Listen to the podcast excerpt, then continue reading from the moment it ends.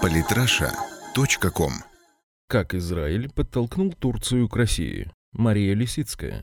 Совсем недавно израильский премьер встречался с российским президентом. Они строили совместные планы, делали заявления. И вдруг Израиль делает резкий разворот в сторону недружественной нам Турции, обсуждает амбициозные проекты. Эрдогану впору плясать от радости, а он внезапно извиняется перед Москвой. В чем дело? Чтобы разобраться в нелогичных, на первый взгляд, поступках израильского и турецкого лидеров и понять, насколько неожиданными они были для российской стороны, стоит заглянуть в экономическое и политическое закулисье. Для начала вспомним последний визит Бенемина Нетаньяху в Москву. Общался глава Израиля с Владимиром Путиным внешне миролюбиво. В итоговой пресс-конференции израильский политик рассказал, что стороны подписали несколько договоров по энергетике, пенсиям, социальным правам, а также таможенному урегулированию. При этом Нетаньяху особо подчеркнул, что никаких законодательных препятствий на участие российских корпораций в израильских масштабных энергетических проектах нет и быть не может. Израиль готов открыто сотрудничать со всеми компаниями из всех стран, в том числе и с Россией, которая имеет не только огромный опыт, но и потенциал по развитию газовых месторождений. В свою очередь Владимир Путин заявил, что уже в текущем году начнутся переговоры о создании зоны свободной торговли между ЕАЭС и Израилем.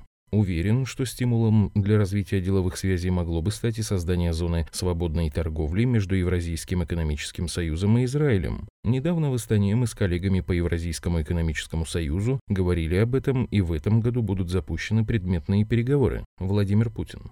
Тем не менее, внимательные наблюдатели отметили, что атмосфера встречи не была сердечной и дружеской, а лишь открытой и конструктивной. Понятно, что Израиль тревожит события в Сирии, позиции Башара Асада в которой укрепляются, причем во многом благодаря поддержке Ирана. С этой страной у Израиля, в отличие от России, отношения далеки от идеальных. Кроме того, Путин подтвердил принципиальную позицию по справедливому урегулированию палестино-израильского конфликта, подчеркнув готовность России стать посредником. Последнее Иерусалиму, правда, не совсем пришлось по душе. Израиль настаивает исключительно на двусторонних переговорах между конфликтующими сторонами. В отместку или нет, но вернувшись домой, Нетаньяху рассказал о налаживании контактов с Турцией и заявил, что отношения с Россией не станут альтернативой взаимоотношениям Иерусалима с Вашингтоном. Примирение Израиля и Турции произошло сразу после этих событий. После шестилетнего перерыва стороны договорились о нормализации отношений, обмене послами и сходу затеяли разговор о масштабном энергетическом проекте – поставках газа из Израиля через Турцию в Европу.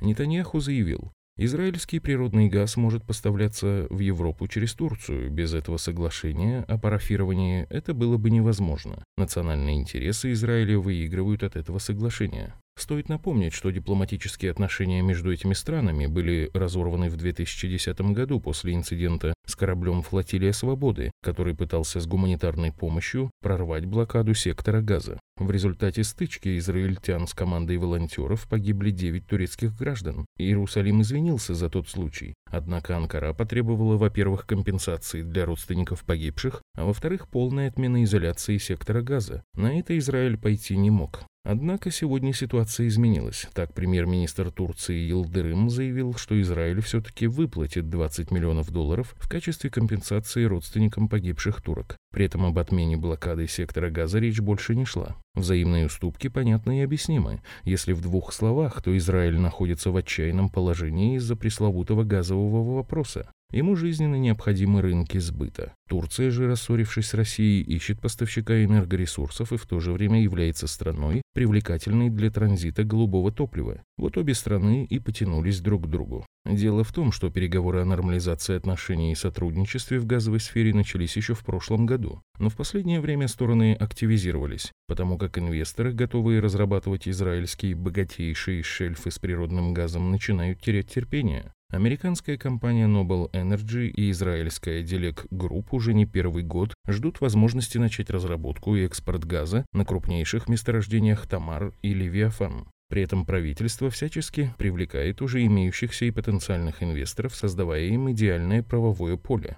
Но сначала в процесс вмешивался антимонопольный комитет, а нынешней весной газовую революцию Израиля, похоже, решил похоронить Верховный суд страны. Так кабинет Нетаньяху пообещал 10 лет ничего не менять в законодательстве, касающемся углеводородного сектора. Таким образом, он мечтал привлечь максимум зарубежных и внутренних инвесторов, которые, надо отдать им должное, в страну все же потянулись. Однако Верховный суд посчитал неконституционной столь долгую юридическую заморозку и отменил решение. В ответ нефтегазовый индекс Израиля рухнул на 6% в самом начале торговой сессии, и это стало антирекордом за последние 7 месяцев. Американцы же нервно пригрозили подать иск на Израилю международные инстанции. Кстати, еще в прошлом году Noble Energy и Delec Group на свой страх и риск начали договариваться о поставках израильского газа египетским и турецким покупателям.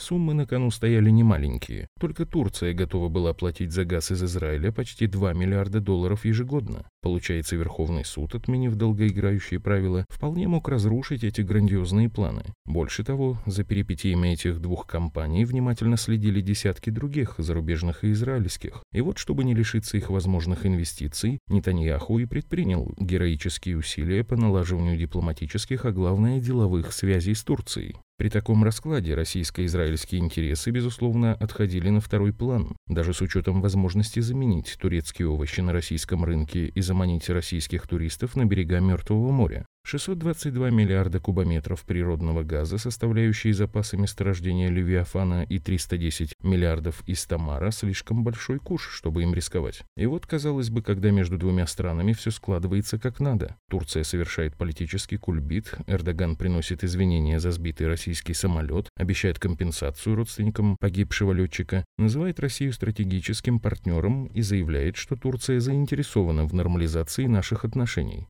Почему он совершает столь неординарный поступок? Причин несколько. Во-первых, Турция своим откровенным шантажом, подпортившая отношения с Евросоюзом, не хочет оказаться в изоляции. Тем более у ЕС в связи с выходом Великобритании сейчас своих проблем полно. Во-вторых, даже решив газовый вопрос, Анкара останется один на один с разъяренными сельхозпроизводителями, представителями туристического бизнеса и строительной отрасли. Все они терпят колоссальные убытки из-за продовольственного эмбарго, которое наложила Россия на турецкие фрукты и овощи из-за отсутствия наших туристов, оставлявших в турецких отелях и на рынках астрономические суммы, из-за отказа от многомиллиардных строительных контрактов, расторгнутых нашей страной. Недовольство населения сегодня настолько велико, что вполне может выплеснуться в акции протеста. В-третьих, договоренности с Израилем – дело хорошее, но в данной ситуации безальтернативное. В качестве газового монополиста Иерусалим может диктовать свои условия. А вот зная, что на рынке появился еще один мощный игрок, он пойдет на уступки. При этом условия начнет выдвигать уже Анкара, выбирая из двух возможностей самую выгодную для себя. Тем более, что «Газпром» в качестве делового партнера турецкой стороне уже знаком, а израильтяне пока являются темной лошадкой. И, наконец, в-четвертых, уж больно сейчас повод подходящий. Принимая извинения Израиля за убитых соотечественников и налаживая с этой страной отношения, прерванные шесть лет назад, Турция как будто подает пример России. Ситуации-то схожие. Самые интересные статьи о политике и не только.